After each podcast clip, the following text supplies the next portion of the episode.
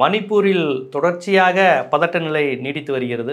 கடந்த மே மாதம் நடைபெற்ற ஒரு ஒரு கொடூரமான சம்பவம். பெண்களை ஆடை களைந்து ஒரு ஊர்வலமாக நடத்தியிருக்கிறாங்க. அது எல்லார் முன்னாடியும் அந்த பெண்களுடைய பெண்களை பற்றி அவங்க அந்த இடத்துல வச்சே என்னென்னமோ பண்ணுறாங்க வெளியே சொல்ல முடியாத அளவுக்கு மிஸ்பிஹேவ் பண்ணிக்கிட்டு இருக்காங்க. ஒரு பழங்குடியினர் பெண் அப்படிங்கிற ஒரே காரணத்துக்காக அந்த பெண்ணால் எதுவுமே செய்ய முடியல. அந்த பெண்ணுடைய சகோதரனை அப்போ தான் கொலை செஞ்சுருக்கிறாங்க. அந்த கொடுமையோடு சேர்ந்து இந்த பெண்ணை நிர்வாணப்படுத்தி இவ்வளோ அவமானம் நடக்குது.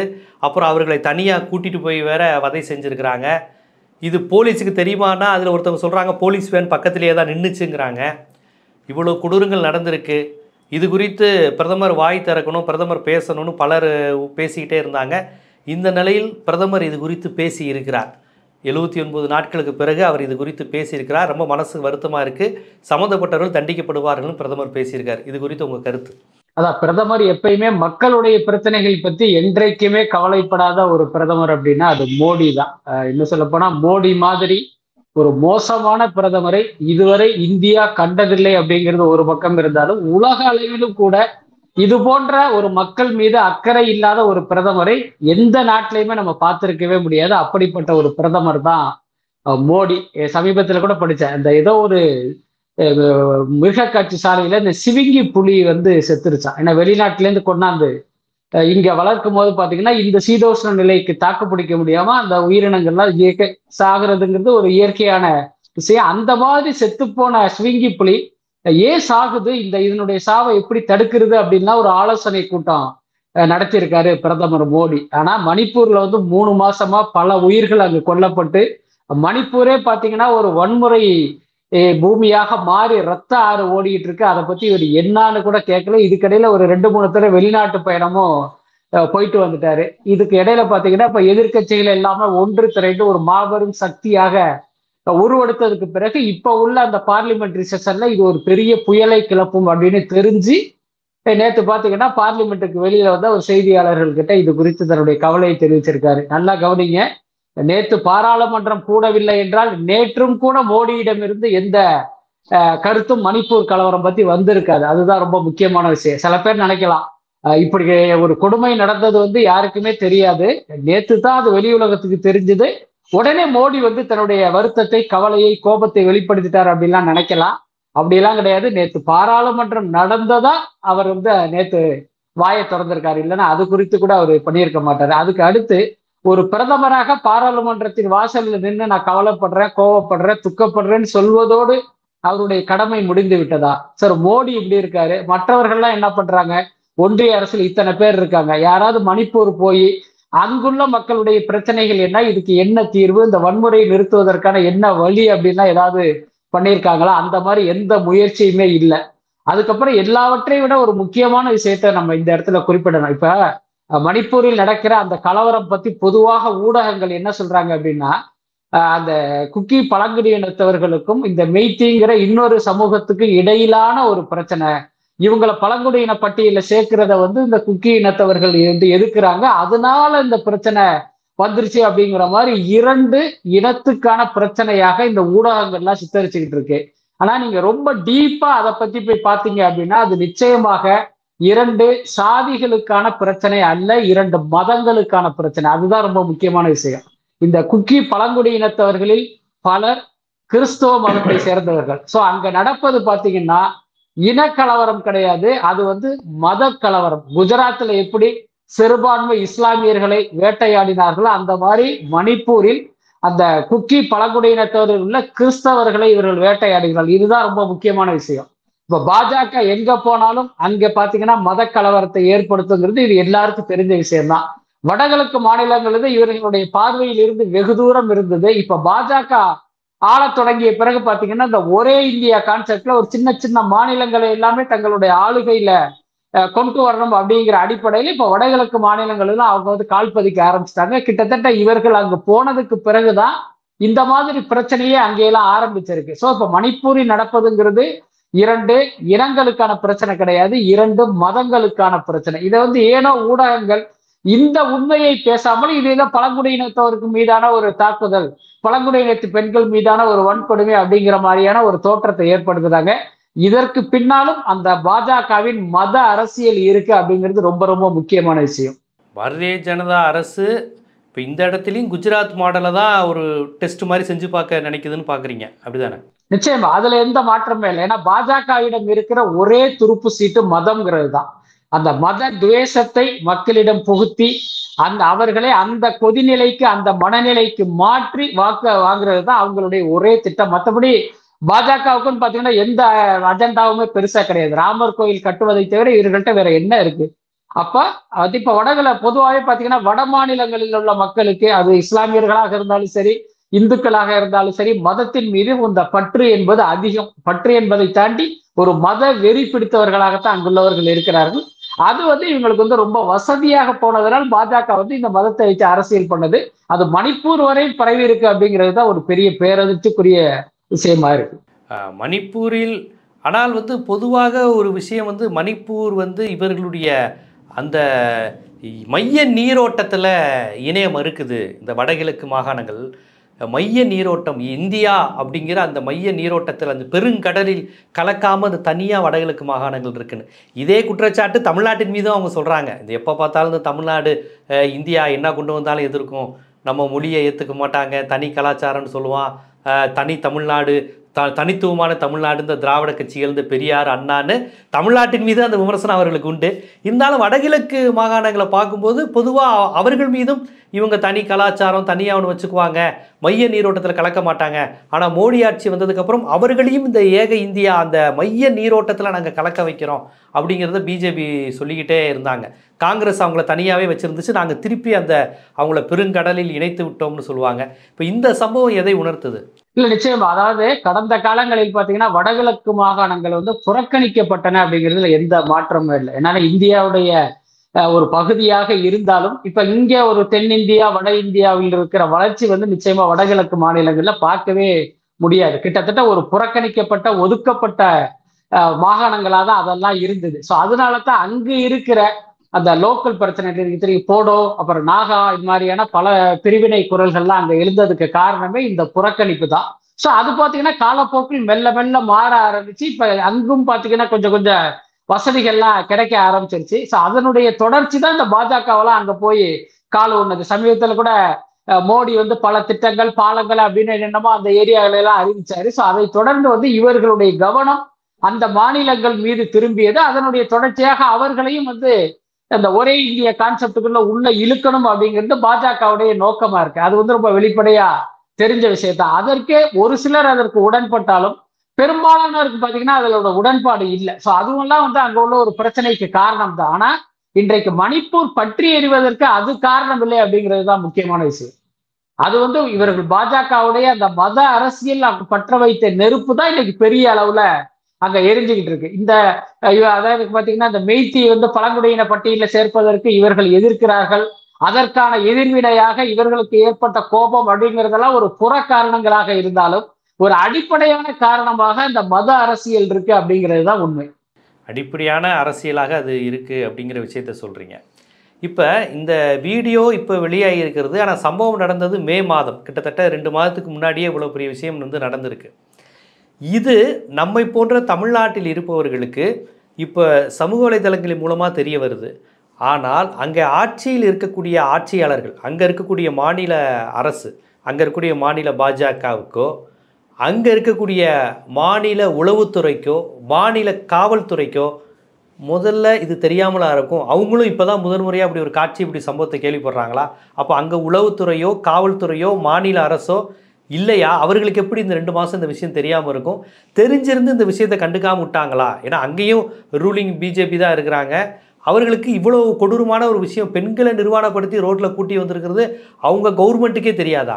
இல்லை நிச்சயமா. அதில் ரெண்டு ஆஸ்பெக்ட் இருக்கு. ஒன்று என்னன்னா மே நாலாம் தேதி நடந்த அந்த சம்பவம் இப்போ நேற்று தான் வந்து அது வெளி உலகத்துக்கே வருது அப்படின்னா இந்த மூன்று மாதங்கள்ல ஏன் இது வரைக்கும் யாருடைய கவனத்துக்கும் வரலை அப்படின்னா அதுக்கு என்ன காரணம் சொல்றாங்க அப்படின்னா மணிப்பூரில் பார்த்தீங்கன்னா இந்த இணையதள சேவைகள்லாம் முடக்கப்பட்டிருந்தது. அதனால தான் இந்த விஷயங்கள் மிக தாமதமாக இப்போ வெளியில வந்திருக்கு அப்படிங்கிற ஒரு காரணத்தை சொல்றாங்க. அதில் வந்து உண்மை இருப்பதற்கு வாய்ப்பு இருக்கு. என்னன்னா இது மே மாசம் நாலாம் தேதி நடந்த சம்பவம்.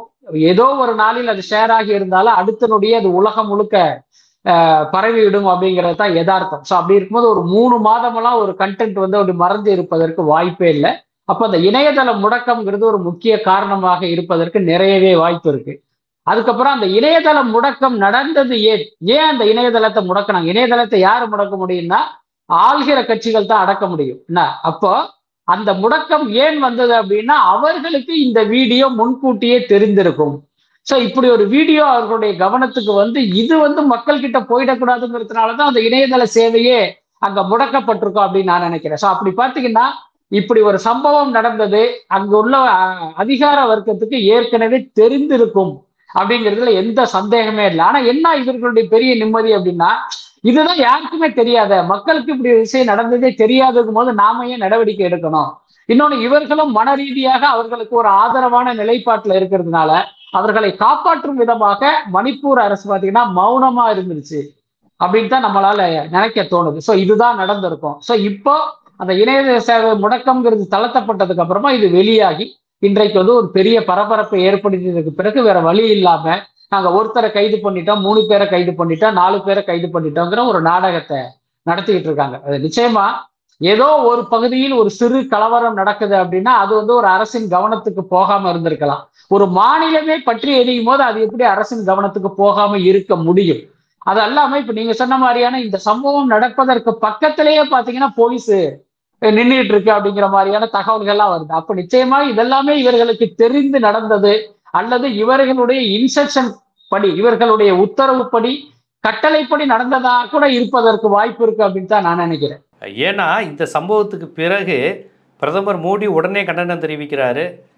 இதில் ஈடுபட்டவர்கள் யாராக இருந்தாலும் உடனே கண்டனம் அப்படிங்கிறாங்க. அமித்ஷா வந்து உடனடியாக அந்த மாநிலத்தில் உள்ள முதலமைச்சர்கிட்ட பேசி உடனடியாக நடவடிக்கை எடுக்கிறதுக்கான வேலைகள் நடந்துகிட்டு இருக்கு அப்படின்னு அமித்ஷா வந்து இன்றைய தினசரிகளில் பேட்டி கொடுக்கிறார். அந்த மாநிலத்தில் உள்ள முதலமைச்சர் சம்மந்தப்பட்டவங்க யாராக இருந்தாலும் மரண தண்டனை வரையும் கிடைக்க வாய்ப்பு இருக்கு. யாரும் தப்பிக்க முடியாது அப்படிங்கிறாங்க. எனக்கு இதுதான் அதே- புரியல. அதே மாநில முதலமைச்சர் வந்து இன்னொரு கருத்து சொல்றாரு. என்ன இது போன்ற நிறைய சம்பவங்கள் நடந்திருக்கு. இதுதானே உங்களுக்கு தெரியும். இந்த மாதிரி. நிறைய நடந்திருக்குன்னு அவர் ஒரு ஒப்புதல் வாக்குமூலமே கொடுக்கிறாரு. அப்ப என்ன அர்த்தம்?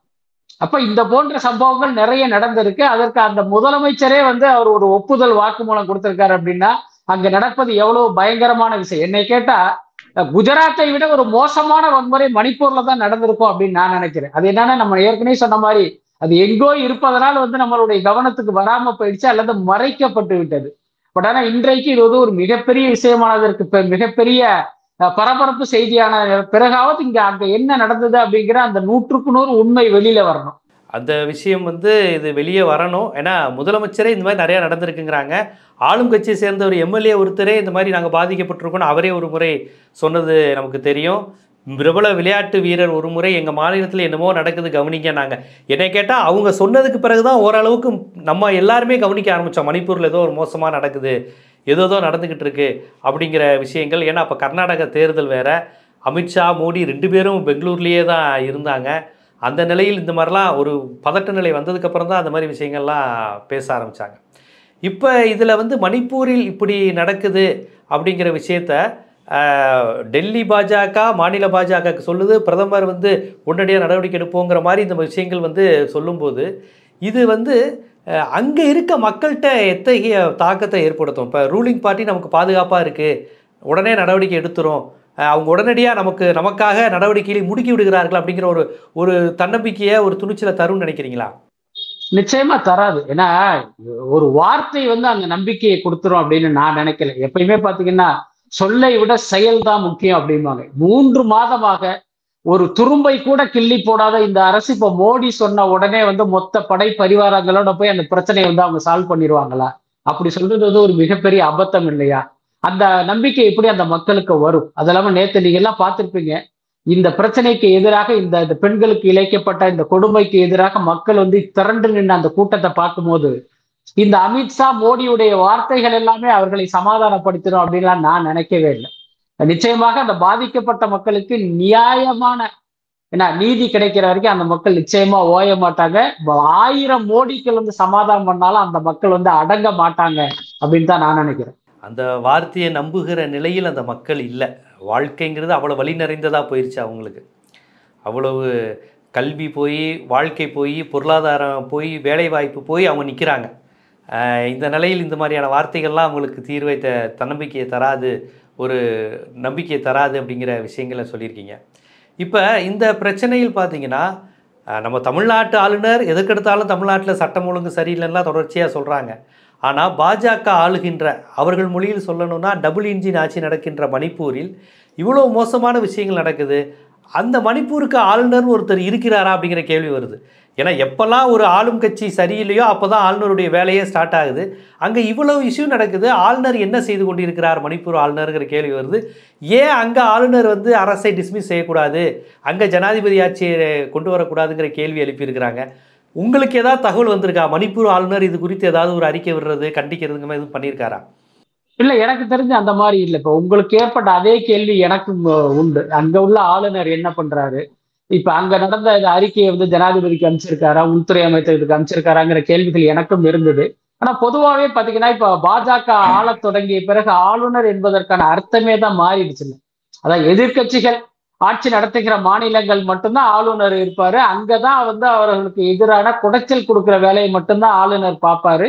ஆளும் கட்சி ஆளுகிற மாநிலங்களில் ஆளுநர்னு ஒருத்தர் இருப்பதே தெரியாது. இன்னொன்னு அவர் வந்து இந்த பக்கம் மக்கள் பிரச்சனைகளை பத்தி சிந்திக்க வேண்டிய அவசியமே இல்லை. அவர் பாட்டுக்கு அதை வந்து ஒரு ஓய்வெடுக்கிற அஹ், மாளிகையா தான் அதை பயன்படுத்தணுங்கிற மாதிரி தான் ஆளுநர்களுடைய செயல்பாடெல்லாம் இருக்கு. கிட்டத்தட்ட மணிப்பூர் ஆளுநர் அப்படித்தான் இருப்பார் அப்படின்னு நான் நினைக்கிறேன். எல்லாத்துக்கும் மேல அந்த மணிப்பூர் ஆளுநருக்கும் அந்த மக்கள் மீது என்னன்னு கேட்டீங்கன்னா அக்கறை இருந்திருந்தால் இந்நேரம் வந்து இந்த பிரச்சனையை வந்து என்றைக்கோ அவர் வந்து உரிய இடத்துக்கு கொண்டு போய் ஒரு தக்க நடவடிக்கை எடுக்க வச்சிருந்திருக்கணும். பட் அவரும் செய்யலை அப்படிங்கிறத பொறுத்தே அது எல்லாமே ஒரு பாஜகவுடைய திட்டங்களா தானே எனக்கு தோணுது. நான் ஏற்கனவே சொன்ன மாதிரி அங்க நடப்ப நடக்கும் சம்பவங்க சம்பவங்களுக்கெல்லாம் பின்னணியில் பாஜக இருக்கு அப்படிங்கும்போது அந்த முதல்வரும் ஆளுநரும் எப்படி அதற்கு எதிரான நடவடிக்கையில இறங்குவாங்க? இறங்குவாங்கன்னு எப்படி நம்ம எதிர்பார்க்க முடியும்?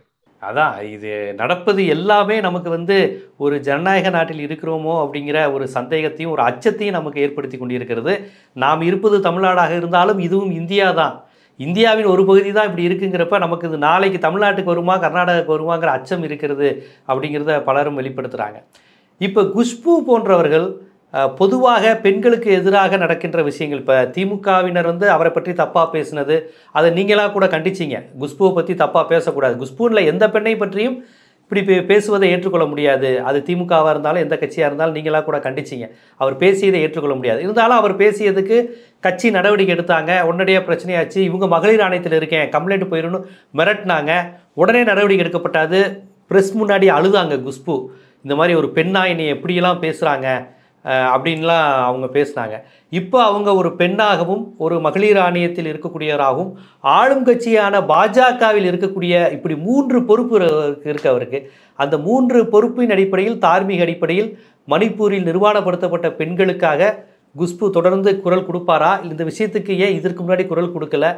குறைந்தபட்சம் மணிப்பூருக்கு ஒரு டீமாக குஷ்பு தலைமையில் செல்வாங்களா? இதுக்கெல்லாம் வாய்ப்பு இருக்கா? இல்ல குஷ்புடைய செயல்பாடுகளை நம்ம பார்த்துக்கிட்டு தான் இருக்கோம். அவர் மகளிர் ஆணைய உறுப்பினராக நியமிக்கப்பட்ட பிறகு பெண்களுக்கு எதிரான எத்தனையோ விஷயங்கள் இங்க நடக்கும்போது அவர் வாயை கூட துறக்கல. அதே நேரம் அவரை ஒருவர் தரைக்குறைவாக பேசினதுக்கு அப்புறம் அவர் ஒரு கண்ணகி மாதிரி நீதி கேட்டு அடுத்த நிமிஷமே அந்த தேசிய மகளிர் ஆணையத்திலிருந்து இங்க டிஜிபிக்கு பாத்தீங்கன்னா ஒரு ஆணை வருது. நீங்க என்ன நடவடிக்கை எடுத்தீங்க? உடனே அவரை வந்து நீங்க கைது பண்ணி எங்களுக்கு ரிப்போர்ட் கொடுங்கங்கிறது வருது. சோ இப்ப தனக்கு வந்தா ரத்தம் அடுத்தவங்களுக்கு வந்தா தக்காளி சட்னி அப்படிங்கிற மாதிரி கலாச்சாரத்தால பார்த்தீங்கன்னா அவ்வளோ பெரிய பிரச்சனைகள் நடந்தது. அதை பத்தி குஷ்பு வாயை கூட திறக்கல. ஏன்னா நேர் இன்னும் குஷ்புடைய வீட்டுக்கும் கலாச்சேத்திராவுக்கும் கலாச்சேத்ராவுக்கும் இந்த கூப்பிடு தூரம்னு சொல்லுவாங்க. ஸோ அதை நேரில் போய் பார்க்கணும்னு கூட அவங்களுக்கு தோணவே இல்லை. ஸோ அப்படிப்பட்டவர் தான் குஷ்பு. அதனால இப்போ மணிப்பூர் விவகாரத்திலும் குஷ்பு வந்து ஒரு நியாயமா செயல்படுவார்? அவரிடம் இருந்த ஒரு சரியான நடவடிக்கை இருக்கும் அப்படின்னா நம்ம நிச்சயமா எதிர்பார்க்க முடியாது. குஷ்புடைய அதிகபட்ச உழைப்பு அல்லது வெளிப்பாடு என்னவாக இருக்கும் அப்படின்னா ஒரு ட்விட்டர்ல வந்து ஒரு நாலு வரியில ஒரு கருத்து தெரிவிப்பாரு. நேத்து கூட அப்படி ஒரு ட்விட்டர்ல ஏதோ ஒரு கருத்து தெரிவிச்சாரு போல இருக்கு. அவ்வளவுதான். அதுக்கு மேல இவங்க கிட்ட எல்லாம் பெருசா எதிர்பார்க்க முடியாது. குஷ்புவை பொறுத்த வரைக்கும் அவருக்கு பாஜக கொடுத்த ஒரு வெகுமதி தான் அந்த பதவி. ஸோ அந்த பதவியை வச்சுட்டு நீங்க பெண்கள் நலனுக்காக போராடணும் பாடுபடணும் அப்படின்னு பாஜகவும் சொல்லல. அப்படி ஒரு எண்ணம் குஷ்புவுக்கும் இருக்கும் அப்படின்னு எனக்கு தெரியல. அப்படி இருந்திருந்தா அந்த அவர் அந்த பதவி ஏற்றதற்கு பிறகு எத்தனையோ பிரச்சனைகள் பெண்களுக்கு எதிரான எத்தனையோ வன்கொடுமைகள் நடந்தது. அது வீராங்கனைகள் வீராங்கனைகள். வீர- ஆமா டெல்லியில பாத்தீங்கன்னா மாசக்கணக்குல போராட்டம் நடந்தது. அங்க என்னான்னு கூட எட்டி பார்க்கல. சோ அப்படிப்பட்ட குஷ்புவிடம் இருந்து அந்த மணிப்பூர் பெண்களுக்கான நியாயம் கிடைக்கும் அப்படிலாம் நம்ம நிச்சயமா எதிர்பார்க்க முடியாது. இல்ல இப்ப அவங்க தன்னை பற்றி இண்டிவிஜுவலா ஒருத்தர் பேசிவிட்டார் என்பதற்காக அழுதாங்க. இல்ல அத வந்து ஒரு தேசிய பிரச்சனையா என்னன்னா குஷ்புவை வந்து ஒருத்தர் வந்து ஒரு த- தவறான வார்த்தையால வந்து விமர்சனம் பண்ணதுக்கு அப்புறம் அதை பார்த்தீங்கன்னா அது தன் மீதான தாக்குதலாக இல்லாமல் ஒட்டுமொத்த பெண்ணினத்தின் மீதே ஒரு தாக்குதல்ங்கிற மாதிரி அதை ஒரு தேசிய பிரச்சனையா மாத்துறாங்க. ஆனா இன்றைக்கு ஒரு தேசிய பிரச்சனையை வந்து பாத்தீங்கன்னா ஏதோ ஒரு தனி மனித பிரச்சனை மாதிரி அப்படி கண்டு கண்டும் காணாமல் ஒதுங்கி போற போக்கு இருக்குல்ல அதெல்லாம் வந்து ரொம்ப ஒரு என்ன சொல்றது ரொம்ப ரொம்ப கண்டிக்கத்தக்க ஒரு விஷயமா தான் நான் பாக்குறேன் இல்ல இப்ப இந்த கணம் உண்மையிலேயே பெண் இனத்திற்கே அவமானம். தனிப்பட்ட ஒரு பெண் இல்ல ஒரு பெண் இனத்திற்கே அவமானம் நிகழ்த்தப்பட்டிருக்கிறது. அப்போ இதே மணிப்பூர் தெருக்கல்ல ஒரு கூட்டமாக போய் நின்று ஒரு மகளிர் ஆணையத்தை சேர்ந்தவரா ஒரு ப்ரெஸ் மீட் கொடுத்துருக்கணும். ஆளுநரை பார்த்து கேள்வி கேட்டிருக்கணும். அங்கே உள்ள மாநில அரசை பார்த்து அவங்க கேள்வி கேட்டிருக்கணும். ஏன்னா இங்கே அதைத்தானே செஞ்சாங்க எல்லாத்துக்கும் மேல அந்த பாதிக்கப்பட்ட பெண்களுக்கு வந்து கேட்டா பக்கத்துல உங்களுக்கு துணையாக ஆறுதலா நாங்க இருக்கோம்னு போய் நின்று இருக்கணும். அது ரொம்ப ரொம்ப. முக்கியமானது. ஏன்னா அந்த சம்பவத்தினால் பாத்தீங்கன்னா உடல் அளவில் மட்டும் இல்ல மனதளவிலும் அவர்கள் வந்து மிகப்பெரிய அளவில் பாதிக்கப்பட்டிருப்பாங்க. இப்ப அவங்களுக்கு பாத்தீங்கன்னா ஒரு தன்னம்பிக்கையும் தைரியத்தையும் கொடுக்கறதுக்கு வந்து இவங்க இது போன்ற பெண்கள் இருக்கணுமா வேணாமா? சோ அந்த குறைந்தபட்ச கடமையை கூட செய்யாத குஷ்புவிடம் போய் நீங்க வந்து பெண்களுக்கு நியாயம் கிடைக்கும் அது கிடைக்கும் இது கிடைக்கும்னா நம்ம நிச்சயமா எதிர்பார்க்க முடியாது.